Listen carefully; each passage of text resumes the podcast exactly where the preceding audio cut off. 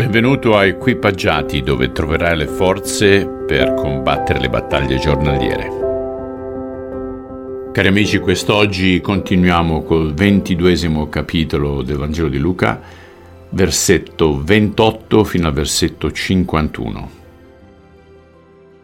Or voi siete quelli che avete preservato con me nelle mie prove. Io dispongo che vi sia dato un regno, come il Padre mio ha disposto che fosse dato a me affinché mangiate e beviate alla tavola mia nel mio regno e sediate sui troni per giudicare le dodici tribù di Israele.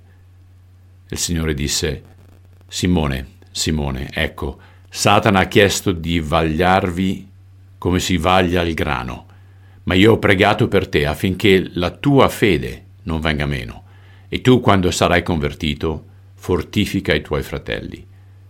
Ma lui gli disse, Signore, sono pronto ad andare con te in prigione e alla morte. E Gesù, Pietro, io ti dico che oggi il gallo non canterà prima che tu abbia negato tre volte di conoscermi. Poi disse loro, quando vi mandai senza borsa, senza sacca da viaggio e senza calzari, vi è forse mancato qualcosa? Essi risposero, niente. Ed egli disse loro, ma ora che ha una borsa la prenda, così pure una sacca e chi non ha spada venda il mantello e ne compri una. Perché io vi dico che in me deve essere adempiuto ciò che è scritto, egli è stato contato tra i malfattori. Infatti le cose che si riferiscono a me stanno per compiersi. Ed essi dissero, Signore, ecco qui due spade. Ma egli disse loro, basta. Poi uscito, andò come al solito al monte degli ulivi, e anche i suoi discepoli lo seguirono. Giunto sul luogo, disse loro, pregate di non entrare in tentazione. Egli si staccò da loro circa un tiro di sasso e postosi in ginocchio pregava dicendo, Padre, se vuoi, allontana da me questo calice, però non la mia volontà, ma la tua sia fatta. Allora gli apparve un angelo dal cielo per rafforzarlo, ed essendo in agonia, egli pregava ancor più intensamente, il suo sudore diventò come grosse gocce di sangue che cadevano in terra. E dopo aver pregato si alzò, andò dai discepoli e li trovò addormentati per la tristezza. E disse loro, perché dormite? Alzatevi e pregate affinché non entriate in tentazione.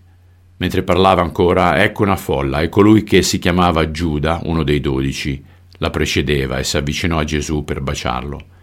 Ma Gesù gli disse, Giuda, tradisci il figlio dell'uomo con un bacio? Quelli che erano con lui, vedendo ciò che stava per succedere, gli dissero, Signore, dobbiamo colpire con la spada? E uno di loro percosse il servo del sommo sacerdote e gli recise l'orecchio destro. Ma Gesù intervenne e disse, Lasciate, basta. E toccato l'orecchio di quell'uomo, lo guarì. Padre, è facile per noi arrabbiarci con Giuda Iscariota e pensare come ha potuto, dopo così tanto tempo, nella presenza del Signore, tradirlo e tradirlo con un bacio. E a volte penso anche quanti di noi hanno tradito amici o familiari allo stesso modo, con un certo atteggiamento al di fuori, mentre dentro c'è tutt'altro. Perdonaci per questi peccati, te lo chiediamo nel nome di Cristo. Amen. Ok cari, ci avviciniamo ai momenti tristi. A domani, ciao.